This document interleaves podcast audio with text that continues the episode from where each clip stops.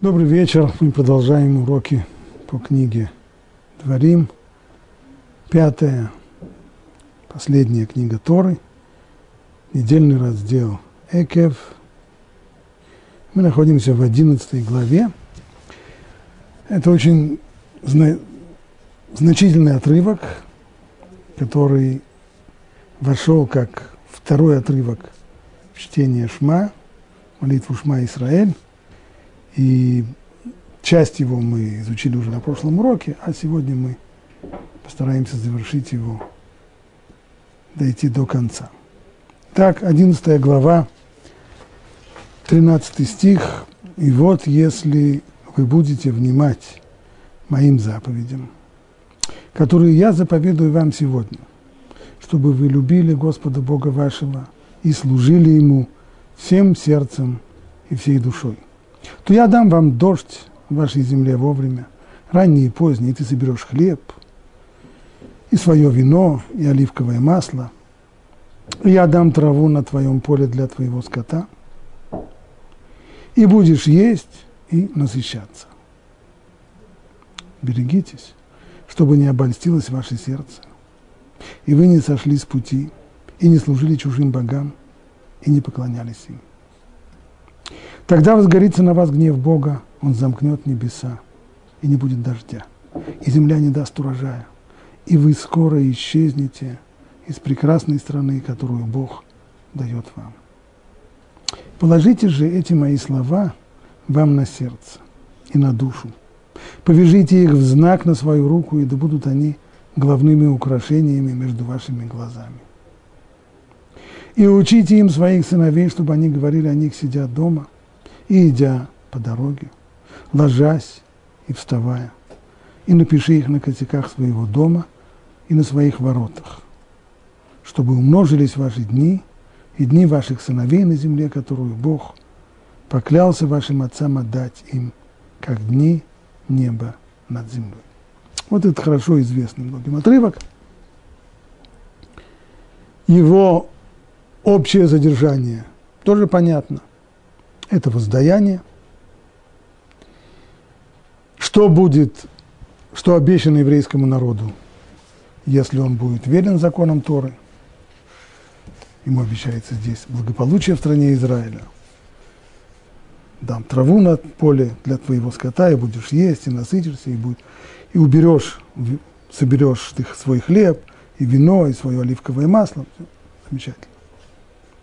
Если же будет отход, если вы сойдете с пути, и дойдет это до идолопоклонства, тогда возгорится гнев Бога, и тогда обещает Тора здесь многие беды, невзгоды, и после, вдобавок ко всем бедам и невзгодам, самое тяжелое последствие – это изгнание из святой земли.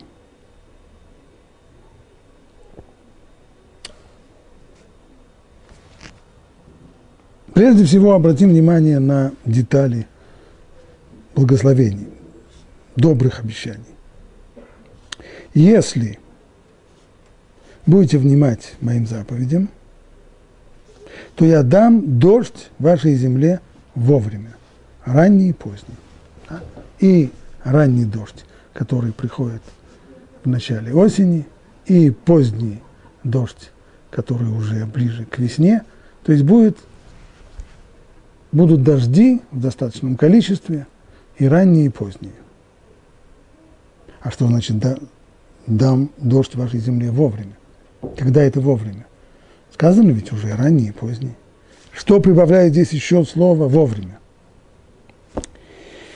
Раши комментирует, вовремя имеется в виду по ночам, чтобы дожди не осложняли наш быт.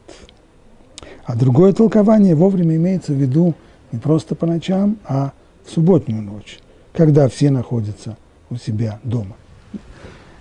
Известный конфликт. Очень часто благо, которое приходит в мир, для одних людей оно благо, поэтому мы его называем благо. Но есть люди, которые могут э, жалеть об этом, для них это не выглядит благом. Самый простой такой пример – это дождь, как говорят наши мудрецы, что первосвященник, вознося молитвы Богу в Йома Кипурим, просил вы Алли, консулы Фанеха, Филотов Рейдрахим. И пусть не будут приняты тобою молитвы прохожих, молитвы людей, которые идут дорогой. Путник, который идет дорогой, пешеход, когда он видит, что тучи сгущаются и понимает, что сейчас будет дождь, для него это самая страшная мысль. Сейчас он промокнет насквозь, он может еще и простудиться, это ужасно. Но дождь – это благо для массы людей, которые занимаются сельским хозяйством. Для земледельца, в Эрс Израиле об этом говорили на предыдущих уроках, этим и выделяется Эрс Израиль, в отличие от Египта. Будет дождь, будет урожай, не будет дождя, не будет урожая. Нет никаких других источников орошения, кроме дождевой воды. Нету здесь реки Нил, не заведено.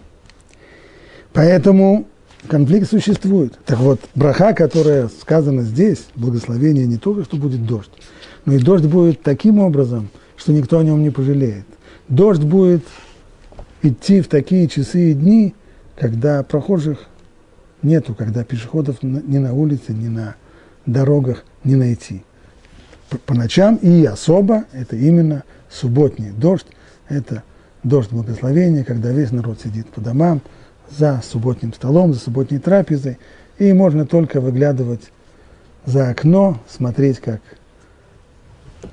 льет дождь, и чувствовать себя удобно, комфортно в теплой комнате.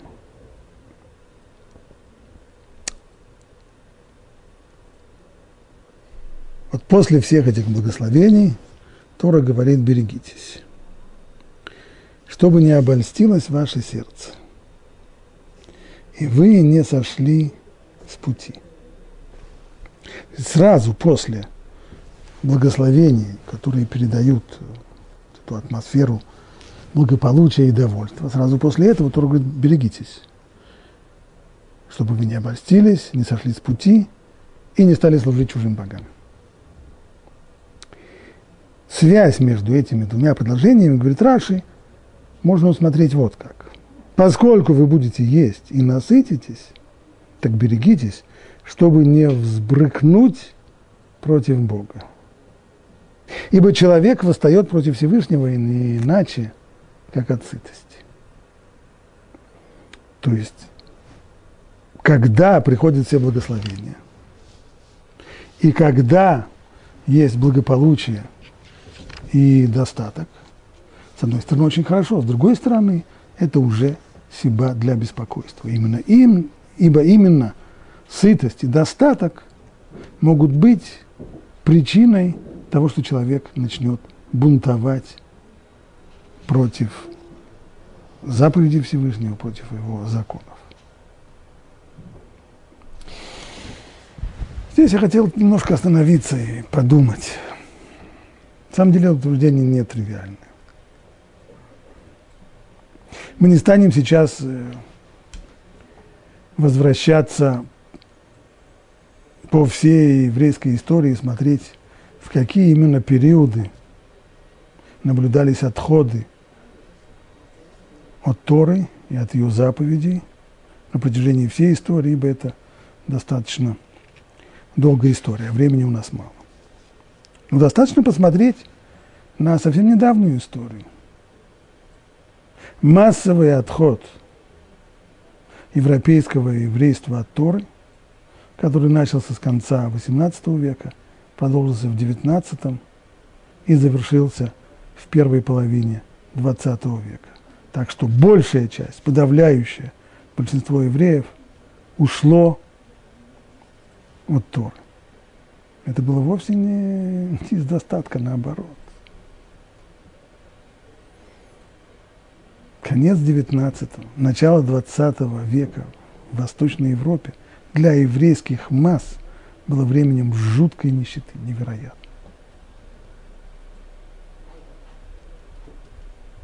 И в, и в самом начале, 18 конец 18 века в Западной Европе, это тоже время, когда еврейский народ благополучием, недостатком похвастаться не может. Никакой сытости нет а отход от Туры был страшный.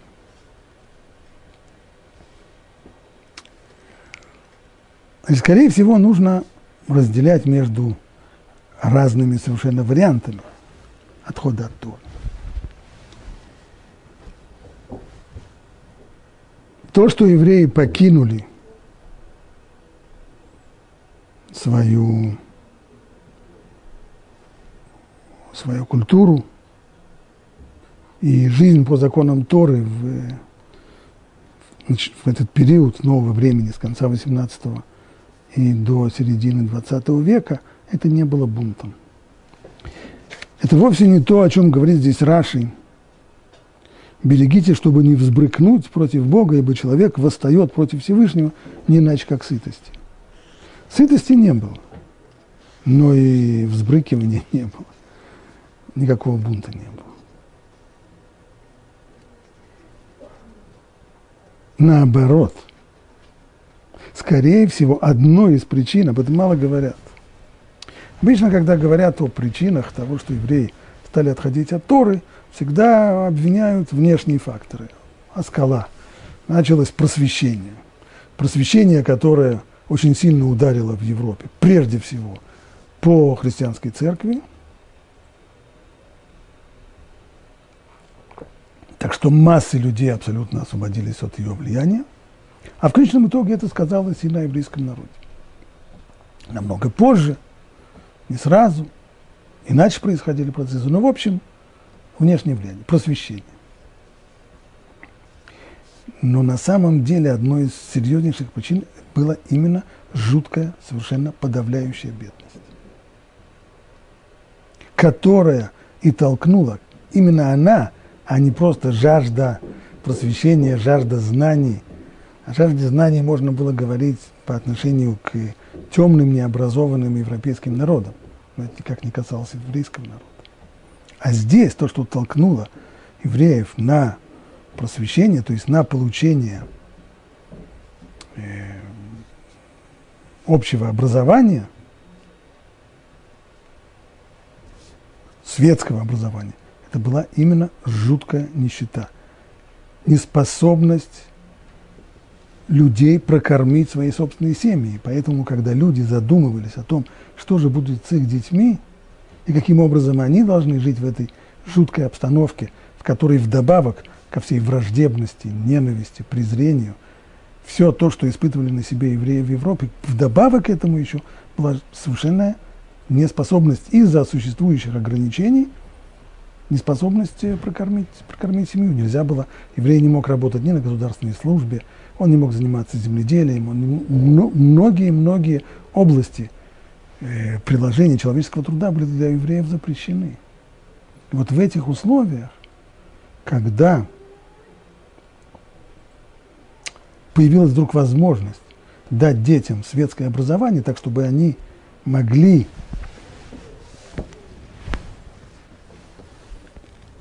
приобрести профессию, которая даст им э, кусок хлеба, многие не устояли. Кончилось это очень плачевно, потому что те дети, которые учились, получали это светское образование в общеобразовательных э, организациях, в, в школах и в университетах. Большинство из них в конечном итоге оставило Тору. Но об этом родители не думали. Им казалось, что это... Значит ли это, что бедность всегда была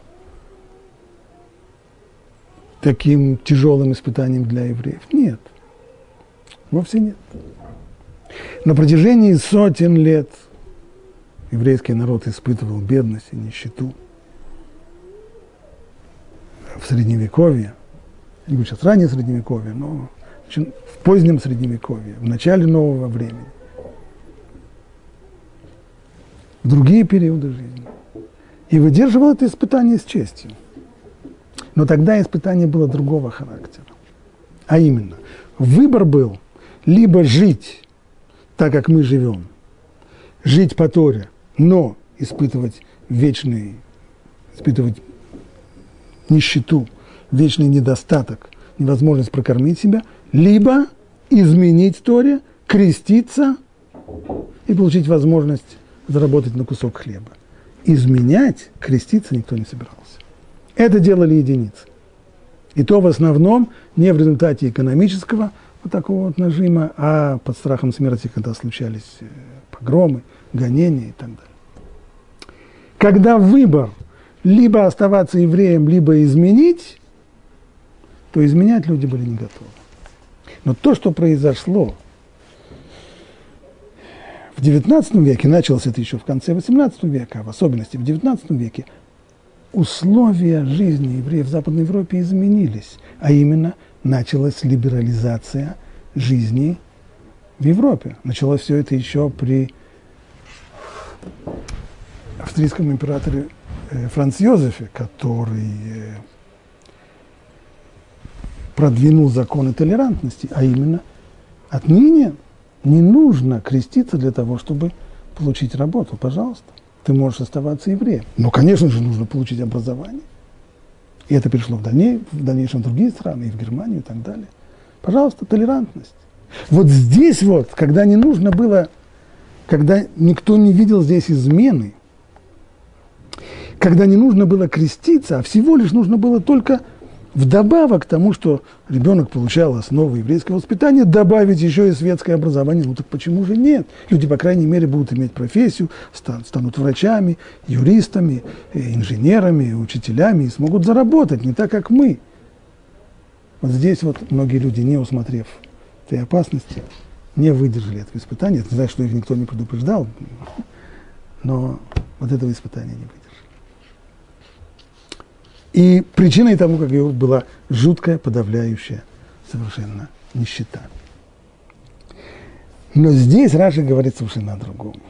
Здесь Раши говорит о бунте. Бунт, как переводчик здесь привел, взбрыкивание, בעיטה, בעיטה буквально легнуть.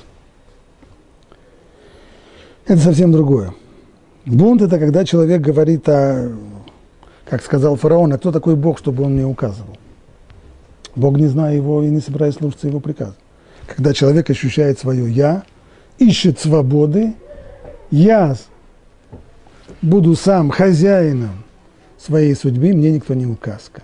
Это совсем другое. Вот на это действительно человек бедный, задавленный нуждой, не способен. Все его сознание наполнено только одной главной заботой, как как прокормить свою семью, как заработать на кусок хлеба. Такой человек на бунт не способен. А вот сытость, она приводит к бунту. Любопытно, что современные либералы, столкнувшись с жуткими явлениями террора, когда сверского террора,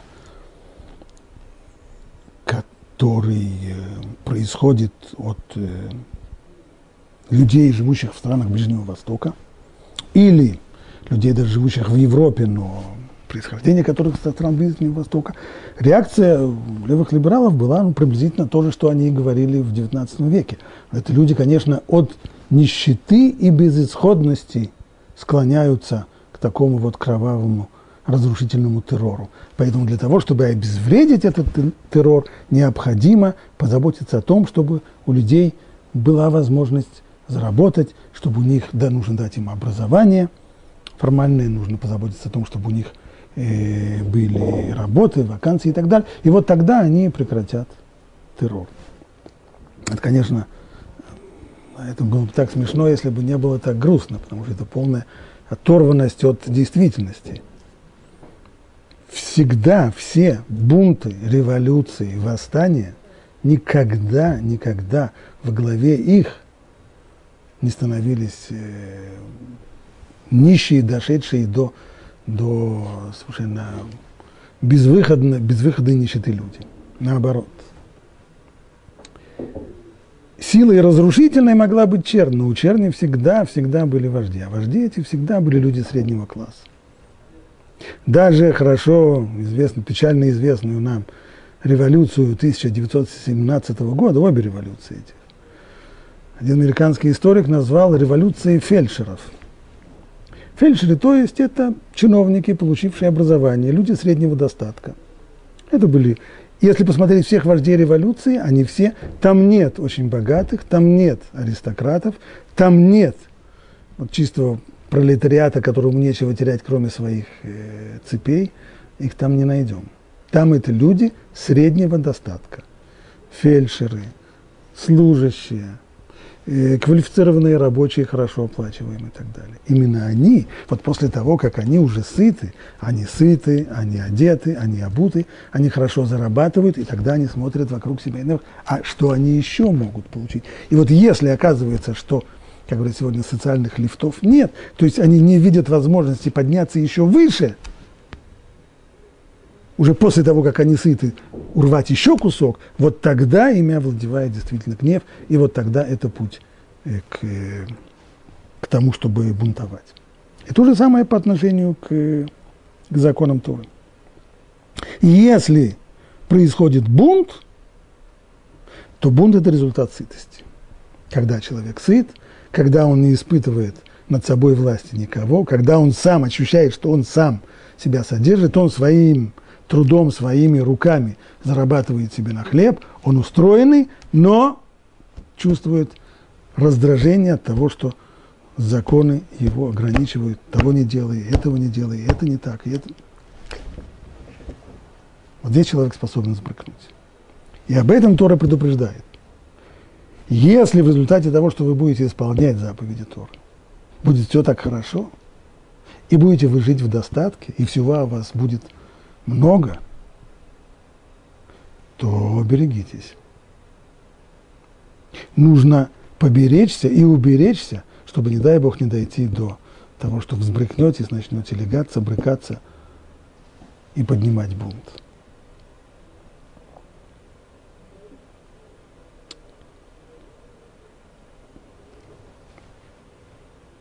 Берегитесь, чтобы не обольстилось ваше сердце, и вы не сошли с пути, и не служили чужим богам. Чужим богам – это уже литературный перевод, а в оригинале написано «Элуим Ахирим» – буквально другим богам. Ну, что значит другим богам? Как это можно понимать? Нельзя же понимать это буквально, что имеется в виду другим богам, кроме меня. Бог один – и никого другого рядом с ним нет. Тогда, может быть, имеется в виду божества, которых другие люди, которым служат другие люди, они, по крайней мере, считают их богами. Но тоже тогда это и так неправильно. Получается, что это сказать, божества других людей. То есть вроде бы это тоже действительно божества. Поэтому Раши приводит объяснение совершенно другое. Имеется здесь в виду чужим богам. Что это значит? Это от слова чуждость. Они чужды тем, кто служит им. Взывают к ним, а те не отвечают. И тем самым становятся чуждыми. То есть здесь речь идет не о том, что это другие, не, то, что, не о том, что это боги других народов. Имеется в виду, это те, которые чужды людям, служащим им. Они могут разносить им молитвы, они могут курить им фимиам, они могут приносить им кровавые жертвы, что бы они ни делали, эти мнимые божества остаются чуждыми для них. Они не отвечают, им нечего сказать. Мудрецы обращают внимание здесь еще на одну деталь в этом стихе, даже две детали – Берегите, чтобы не обольстилось ваше сердце, и вы не сошли с пути, и не служили чужим богам. Вот как только начинается, как только человек сходит с пути, хотя, может быть, он сошел еще совсем недалеко, но, говорит Раши, оставив Тору, каким образом человек уходит с пути? Оставив Тору. А из-за этого уже станет служить служим богам, чужим богам. Ибо когда человек оставляет Тору – то он приобщается к идолослужению. Это не значит, что это происходит сразу и моментально. И это не значит, что это происходит автоматически. Нет. Но предпосылки для этого уже есть. То есть образ жизни еврея, основанный на Торе, он целостный.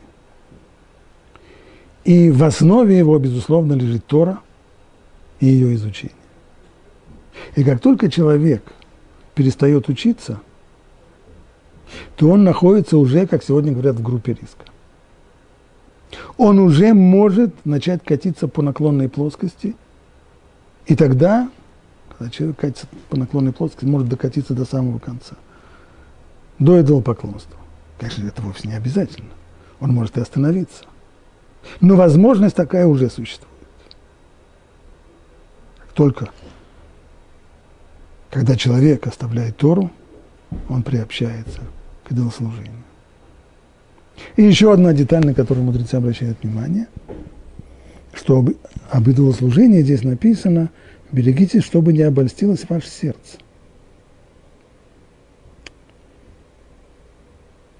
И вы не сошли с пути и не служили чужим богам. То есть, говорят мудрецы, идолослужение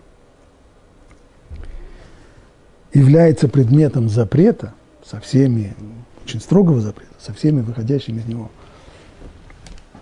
последствиями, даже если оно происходит только на уровне мысли. То есть даже если человек не делает никаких действий, не производит никаких элементов э, служения, культа, не участвует ни в каком культе, он просто думает о том, что вот э, о каком-то там идоле, о каком-то там языческом божестве. Этого достаточно для того, чтобы нарушить запрет идолослужения. Доказательство того из Талмуда.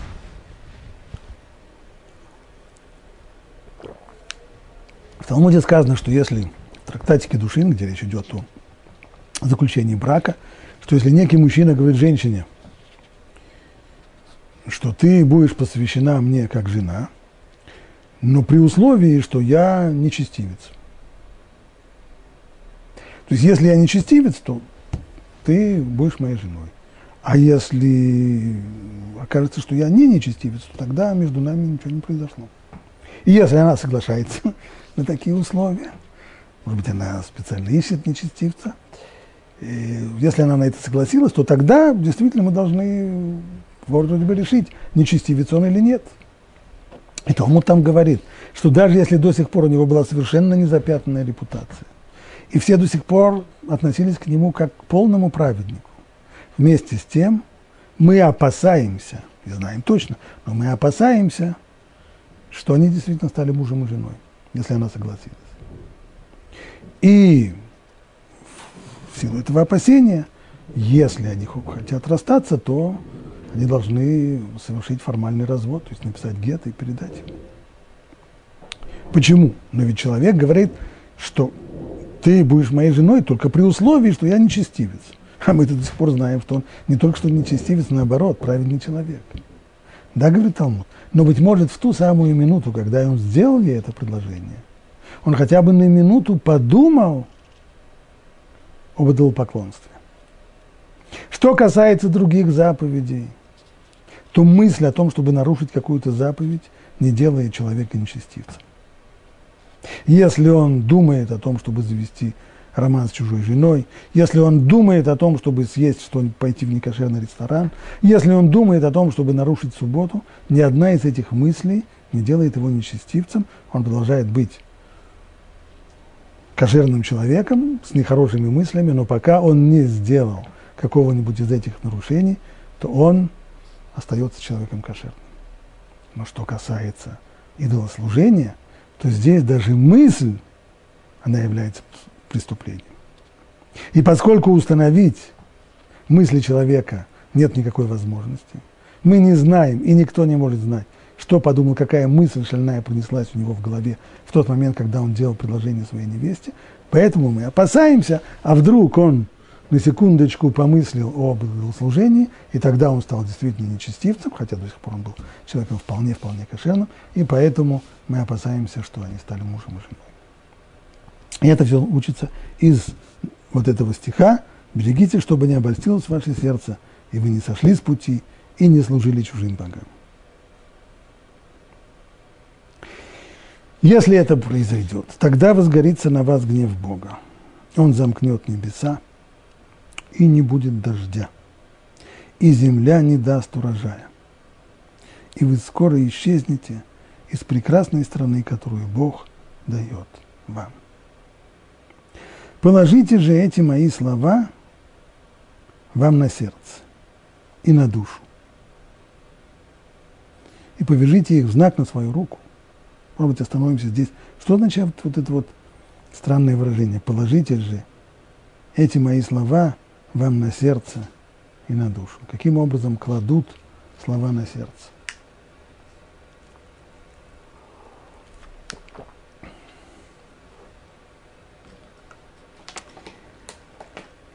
Пшат, то есть э, метафорическое значение этого выражения такое.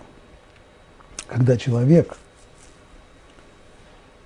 заботится о чем-то, то есть некоторое дело или некоторая идея оказывается в центре его внимания. И он возвращается мысленно к этому предмету или к этому делу. Это его заботит и занимает. Вот это и называется положить что-то на сердце. То есть Тора с ее заповедями, с ее требованиями и с ее обещаниями должна стать в центре нашей жизни.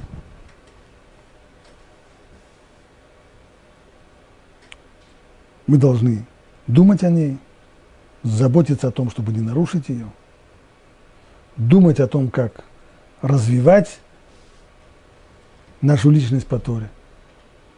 Тора должна быть в центре нашего внимания. Вот это и есть положить на сердце. Это пшат.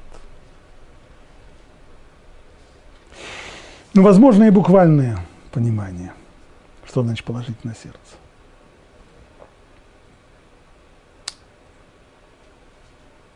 Если кто-то хочет повлиять на человека, то о таком вот влиянии говорят, что ему хочется, чтобы то, что он говорит, другой воспринял бы своим сердцем. То есть, чтобы вещи не прошли у него – в одно ухо вошло, из другого уха вышло, а чтобы он их воспринял, чтобы они внедрились ему в сердце. И так действительно написано в другом месте. «Ваядата айом вашивота левавеха, киашему элоким». И познай сегодня, и внедри себе в сердце, что Ашем есть Бог и так далее. Знать недостаточно. Познай сегодня. Надо еще внедрить в сердце. Но вот здесь оказывается, что это совсем непростая работа, ибо иногда даже то, что мы знаем, в сердце наше не внедряется, не получается у нас внедрить в сердце. Потому что оно закрыто. Закрыто по самым разным причинам. Иногда это объясняют влиянием того, что человек совершает нарушения – орлат, алев, как это называют, то есть крайняя плоть, которая закрывает сердце человека. Тимтум алев, как пишет в своих книгах Араб Деслер, как корка, которая вырастает на сердце, не позволяет словам истины внедриться в сердце человека. Не воспринимает он их, как с гуся вода. Иногда причины бывают куда более прозаичные. Человек просто как Моя бабушка говорила затурканный. Он носится как белка в колесе. Голова у него занята его заботами, более серьезными, менее серьезными заботы о заработке или его ссоры с окружающими его людьми, его эго. Человек, который идет сегодня по улице и не может оторваться от своего смартфона, что-нибудь ему можно сказать что-нибудь можно внедрить ему в сердце, а он, он даже когда слушает, он продолжает, продолжает него смотреть. Не в состоянии такой человек воспринимать. И если человек находится в таком состоянии, что это значит? Что не о чем с ним говорить? Или даже если он сам знает, что положение его именно такое, что то, что он читает, то, что он учит, то, что он слышит на уроках, не внедряется ему в сердце. Так может бросить тогда, если все остается только внешним. И не овладевает личностью человека, не становится предметом его размышлений, не вызывает в нем никаких эмоций. Так зачем? И вот здесь Тора нам говорит не так. Конечно, когда сердце человека открыто, тогда то, что он учит, то, о чем он думает, то, что он слышит, то, что ему объясняют, оно входит в сердце и внедряется. Входит в сердце, становится частью личности человека и приводит к изменению его личности. Но если сердце закрыто, по самым разным причинам, которые вы перечислили, все равно надо положить на сердце. Пусть лежит на сердце, не проникая внутрь, не внедряясь внутрь. Все равно пусть лежит. Потому что время от времени сердце человека совершенно неожиданно для него самого раскрывается. Когда? Прежде всего, когда человек получает удары от жизни.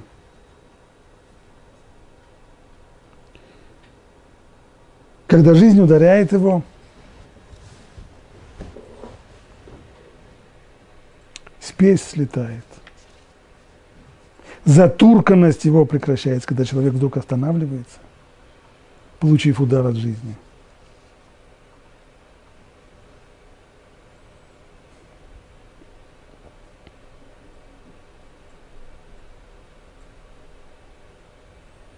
Совсем недавно –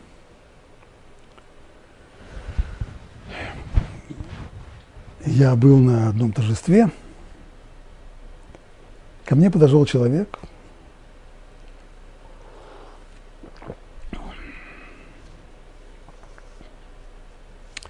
сказал, что он меня помнит и стал рассказывать, где мы встречались.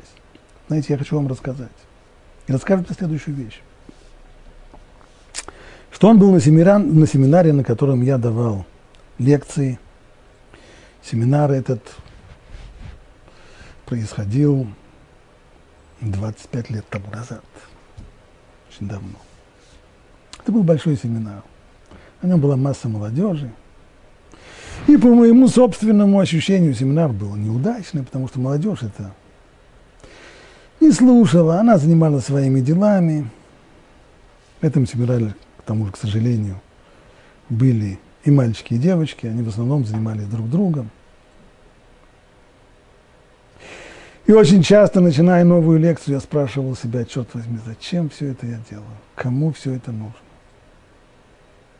Они же абсолютно не слушают. Это совершенно неинтересно. Что я здесь делаю? И вот этот молодой человек, он был на таком семинаре.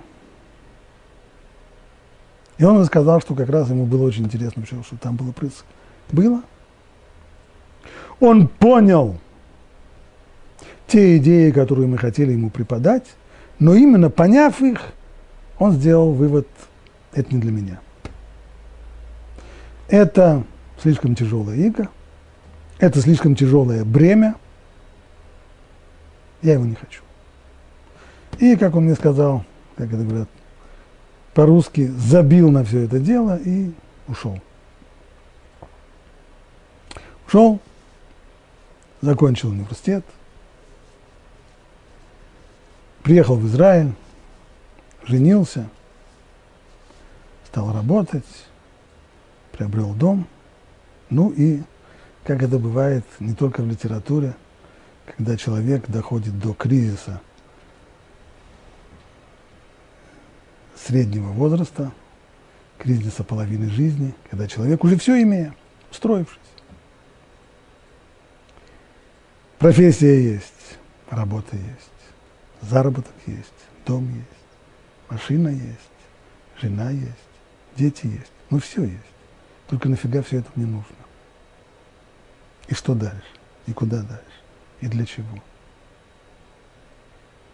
Человек, когда выбили, то есть какое-то время он находится в колее, и вдруг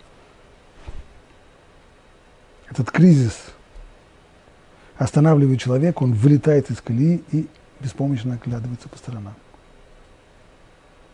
И вот это самое время, когда сердце человека раскрывается.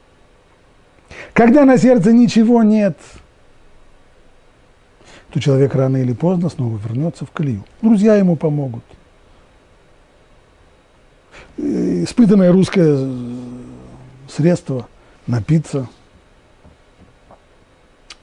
И в конечном итоге под влиянием алкоголя, друзей, рутины, человек снова возвращается в свою колею и опять продолжает тот же самый бег. До следующего раза. Но если в нем что-то уже было заложено, если были какие-то слова на его сердце, то в тот момент, когда происходит с ним такой кризис, то эти слова, которые до сих пор лежали на сердце, проникают внутрь. И это то, что мне рассказал этот молодой человек. Когда случился с ним такой кризис, то вот здесь все то, что он тогда воспринял на семинаре, услышал, воспринял, решил, что это не для него, то есть отложил на полку, на полку, которая над сердцем, в тот момент, когда сердце раскрылось, это внедрилось. И сегодня этот человек ведет образ жизни по Торе, соблюдает заповеди, учится, дает еврейское воспитание детям, словом.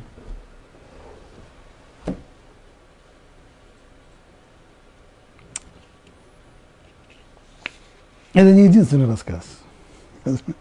Я знаю много таких историй. Но это просто самый, самый свежий. И поэтому человек, который преподает Тору и иногда спрашивает, задает себе этот вопрос, какого черта я здесь делаю. Эти же люди, которые сидят в классе или в аудитории, им это совершенно неинтересно, как это видно по языку их телодвижений. Они сидят вот так вот, смотрят в потолок, или кто-то рассматривает свои ногти, или кто-то э, занимается своим телефоном. Ну, им совершенно это не интересно. Не стоит отчаиваться. Нужно стараться говорить, нужно стараться сделать так, чтобы слова были услышаны, пусть они не проникнут в сердце, пусть они останутся на сердце. Кто знает, может быть, через пять, десять или даже больше десяти лет – может произойти с человеком что-то, в результате чего сердце откроется, и эти слова проникнут. И тогда он восполнит добро. Положите эти слова на сердце.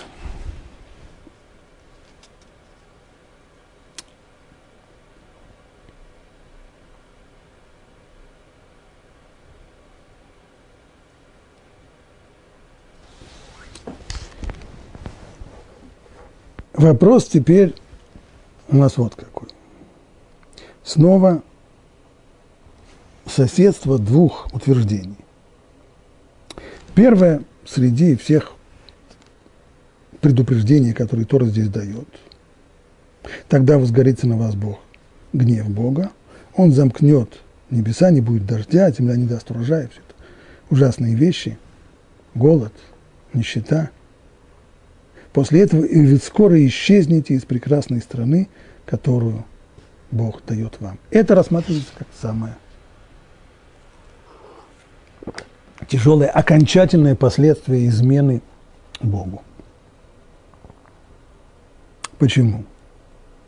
Раши подчеркивает здесь, что это не столько наказание, сколько естественный результат этой измены. вот его слова. Вы скоро исчезнете из прекрасной страны, которую Бог дает вам, вдобавок ко всем прочим бедам, и изгоню вас этой земли, благодатность которой привела вас к греху. Раши здесь немного продолжает предыдущий, предыдущий мотив, а именно то, что он писал, что бунт начинается именно как результат сытости.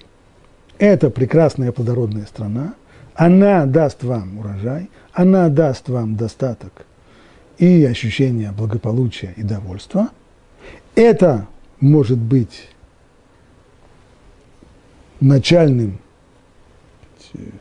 толчком, это может дать толчок к бунту и к измене.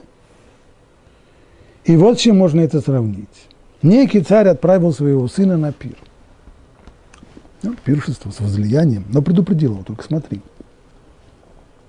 Не ешь больше, чем нужно – по-нашему, не обжираться, чтобы ты вернулся домой чистым.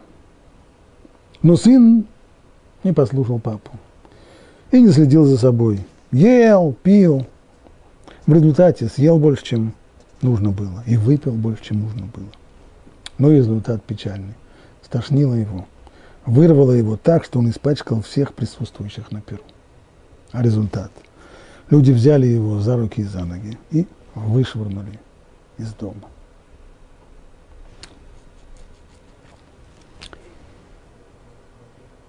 Это неизбежный результат, неизбежное последствие измены Бога в стране Израиля. Она не, она не потерпит здесь подобного поведения. И если из-за ее именно плодородности, из-за ее свойств, именно они приведут человека к тому, что он начнет брыкаться, то тогда результат будет, что его возьмут за руки и за ноги вышвырнут. Это Всевышний предупреждает. И сразу после этого сказано, положите же эти мои слова вам на сердце и на душу, и повяжите их в знак на свою руку. Ну а что означает слова «и повяжите их в знак на свою руку», это мы хорошо знаем, имеется в виду заповедь Тфилин. И этот отрывок, как второй отрывок Шма, он входит в четыре отрывка, которые закладываются в коробочки тфилин и навязываются как знак на свою руку, и да будут они головными украшениями между вашими глазами. Это головной тфилин. И учите им своих сыновей, чтобы они говорили о них, сидя дома и идя по дороге, ложась и вставая.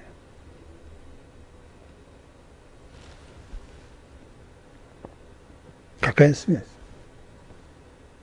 Почему сразу после угрозы изгнания, и вы скоро исчезнете из прекрасной стороны, которую Бог дает вам, сразу после этого Тора переходит к тому, что вы положите эти мои слова вам на сердце, накладываете тфилин, пишите их на косяках ваших дверей, а это известно, это заповедь Мизузы, и в Мизузу тоже входит два отрывка шма, в том числе этот, который мы сейчас изучаем. Какая связь между изгнанием и заповедью Тфилин и Мезузот? Раши пишет здесь так. Даже после того, как вы будете изгнаны за пределы Святой Земли, вы должны быть отмечены знаками заповедей. Налагайте тфилин, укрепляйте мезузы, чтобы когда вы вернетесь, заповеди не были для вас в новинку. И об этом говорит Писание у пророка Мияу, поставь себе знаки. Это очень и очень странное утверждение. Хотя это не утверждение Раши, Раши здесь только цитирует сборник Мидрашей Сифри. Что здесь сказано? Что несмотря на то, что вас изгонят из этой земли, вы должны продолжать соблюдать заповеди. Есть получается, что если это нужно сказать, получается, что естественный ход мысли человека, common sense, он таков, что коли мы оказались за пределами страны Израиля, то заповеди-то исполнять незачем. Нет больше смысла. Это прямо противоположность тому, как когда в 50-е годы прошлого века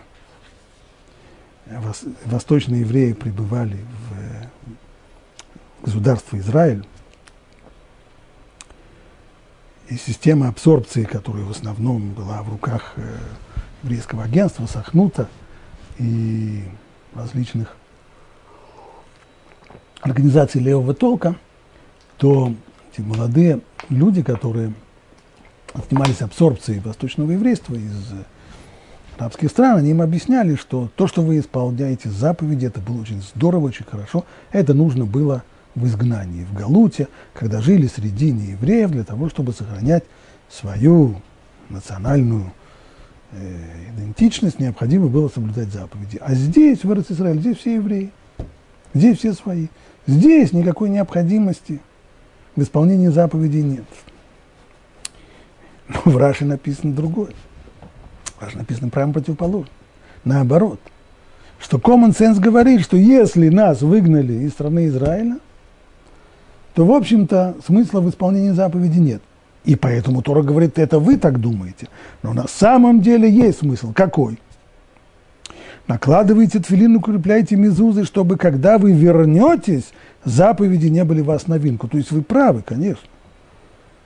Смысл заповеди именно в исполнении их в стране Израиля. Да. Но если вы, находясь за пределами страны Израиля, не будете их соблюдать, то когда вернетесь, а это неизбежно будет в один прекрасный день, то заповеди будут вам новинку. И... А их нужно будет соблюдать здесь прямо с первого дня, как вернетесь. Они привыкли, не знают, как это, что это действительно. Люди, которые никогда не, не одевали тфилин, не только что они будут знать, как, как их накладывать, но прежде всего нужно знать, как, как написать тфилин, как изготовить тфилин. Это, это технологически очень сложная операция. А если на протяжении десятков и сотен лет люди не будут накладывать тфилин, не будут их производить, то вернувшись в страну Израиль, никто не будет знать вообще, как эту штуку делать. Написано, что нужно каким-то образом эти слова Торы повязать себе в знак на руку. А как, а, а как это делается? Вот поэтому надо соблюдать заповеди и за пределами страны Израиля. Но понять это чрезвычайно сложно. Этот common sense, который вроде бы Тора поддерживает, потому что в Аллахе есть строгое разграничение. Заповеди с этой точки зрения разделяются на две большие группы. Это ховат агуф и ховат акарка. То есть те заповеди, которые накладываются, которых объектом заповеди становится земля Израиля, их действительно соблюдает только земля Израиля, но не за ее пределами. Пример.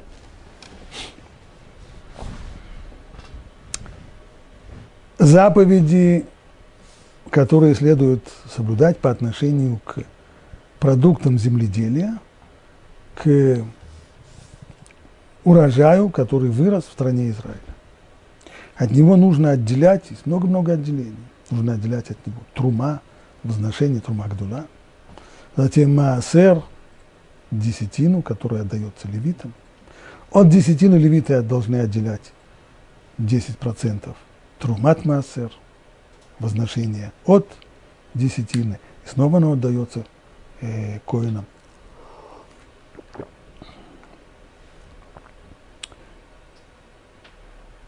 Целый ряд запретов, объектом которых становится урожай земли, имеется в виду земли в стране Израиля, и ни в каком другом месте.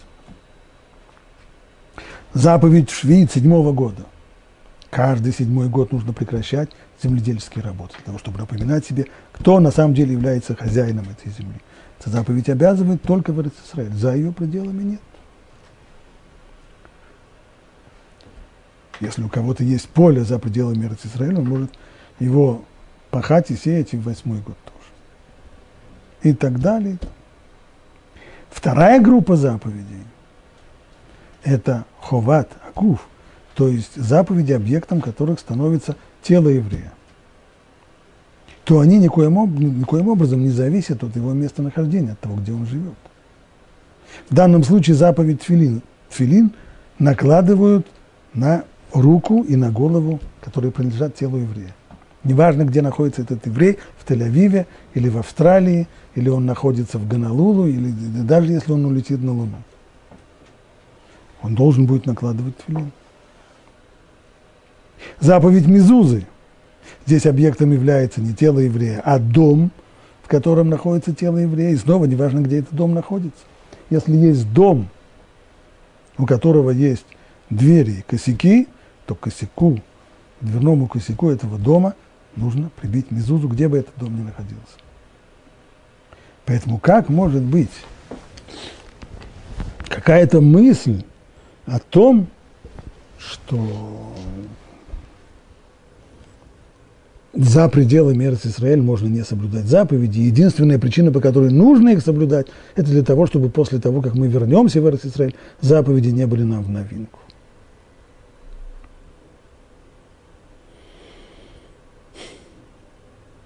Очень странно. Если мы посмотрим в текст вот, э, Сифри, этого сборника Мидрашей, откуда, который стал источником для Раши, то там про тфилин и мезузот не сказано. Там говорится, что даже после того, как вы будете изгнаны, вы должны быть отмечены, вы должны быть выделены, выделяете себя заповедями. А какими заповедями, там не сказано. И очень может быть, что имеется в виду как раз заповеди, что речь идет здесь о заповедях, зависящих от земли Израиля. Как это сказано, есть другой источник, э, это Мидраш Иха, это э, сборник Мидрашей, предание устной Торы, связан с Мегилат Иха, с э, которую написал Ермияу, это элегия, которую читают в Тишабеав, 9 ава. И вот там, там сказано так, что говорит народ Израиля, что меня обманывают, говоря, что нужно отделять труму и десятину, когда я нахожусь в изгнании. С каких это пор, восклицает народ Израиля, поэтический образ, с каких это пор – отделяются десятины от того, что выросло где-то в Вавилонии, на берегах Тигра и Фрата. И вот на это может быть ответ, что на самом деле, как, как говорят там мудрецы, что, конечно же, там, может быть, нет этой обязанности, но все-таки это следует делать для того, чтобы быть любимыми Всевышнему. Это еще один, есть еще один образ о том, как царь разгневался на царицу и отослал ее в дом своего тестя, в дом ее отца. Но предупредил ее, смотри, несмотря на то, что ты изгнана из дворца, продолжай одевать царские украшения. Почему он ей об этом говорит? Да потому что он ее, действительно, он ее ударил от себя, это не навечно. В один прекрасный день он ее вернет снова в дворец. И если она, находясь у себя дома, перестанет одевать царские украшения, царские одежды, это значит, что она уже не думает вернуться, что она уже свыклась с мыслью о том, что они разошлись. И их развод это всерьез и надолго. Поэтому царь предупредил, смотри, только чтобы это может быть выглядеть смешно, если она будет жить где-нибудь в каком-то городишке или в какой-то деревне, и там носить царские украшения, люди будут над ней смеяться, поднимать ее на смех, но она должна продолжать это делать. Потому что тем самым выражать свою надежду, что рано или поздно царь вернет ее во дворец. Так и еврейский народ. Пусть над ним будут смеяться, как действительно есть предание о том, что находясь в Вавилонии уже, за пределами, это в изгнании, первое изгнание, в две с половиной тысячи лет тому назад, и вот находясь там, в Вавилонии, многие евреи продолжали, они, кстати, получили там, были изгнаны в Вавилонию, там они получили земли, благо там свободных земель было много, они получили земли плодородные, и обрабатывая их, снимая урожай. Они отделяли десятины. И люди тогда смеялись над ними. Находясь в своей земле, они нарушали законы, не отделяли десятины, пахали в седьмой год. А здесь, попав за границу, они будут отделять десятину. Да, над ними смеялись, совершенно верно. Но они продолжали это делать, чтобы сохранить свою связь с Эрос Израиль и выразить свою надежду на скорое возвращение туда. Вот это можно понять действительно – что вот об этом будет тогда речь идти. Что хотя здесь здравый смысл говорит, что, что хотя мы изгнаны из Эрос Израиля, и нет уже никакой, казалось бы, рациональной причины соблюдать заповеди, связанные с Эрос Израилем. Несмотря на это, нужно их соблюдать, потому что рано или поздно, скоро мы вернемся в свою страну, чтобы эти заповеди не были нам чужими, чтобы не были нам вновь. Но в Раши написано не так. В Раши написано Тфилину Мезузот. Поэтому, кстати, один из комментаторов, автор очень интересного комментария, мало известного сегодня, Октавы Акабала, говорит, что на самом деле это, это просто описка. А именно, то, что было в, в начальной рукописи, была аббревиатура Тав Ваф Мем, что означает Трумот Умасрот, то есть заповеди, которые нужно соблюдать за пределами Израиля, как бы это ни было смешно, это Трумот Умасрот, а именно возношение и десятины, которые по закону следует отделять только от продуктов земледелия в Израиль, но мудрецы нам говорят, что и это то, что Тора хочет, несмотря на то, что вы будете в изгнании, продолжайте их отделять, чтобы эти заповеди не были вам вновь, когда вы вернетесь в Израиль. А в дальнейшем переписчики, раскрывая эту аббревиатуру, не понимая, о чем речь, они решили тав, ваф, мем, это куда чаще используется, имеется в виду тфилину мезузот. И так это попало в Раш, мезузот, в, в, в нашу версию Раш. Так говорит Октав Вакабала. Для него понять Раши как вот в простом виде, что речь идет действительно про тфилину мезузот – что мы их, что мы их, эти заповеди соблюдаем за пределами земли Израиля только для того, чтобы эти заповеди не были нам в новинку, когда вернемся, для него это чистый нонсенс, поэтому он предполагает, что речь идет здесь про ошибку написано. Однако другие комментаторы, и прежде всего Рамбан, они понимают вот этот мидраж буквально, что речь идет про тфилин и мезузот. Но тогда почему, разве есть какая-то разница в отношении заповедей Тфилин, Мезузот и подобных им заповедей, которые всех Хуватагув, объектом которых является, не является страна Израиля, а это объектом является тело еврея? Почему здесь должно быть различие между страной Израиля и за границей? Об этом нужно поговорить серьезно, и мы этому посвятим с Божьей помощью следующий урок.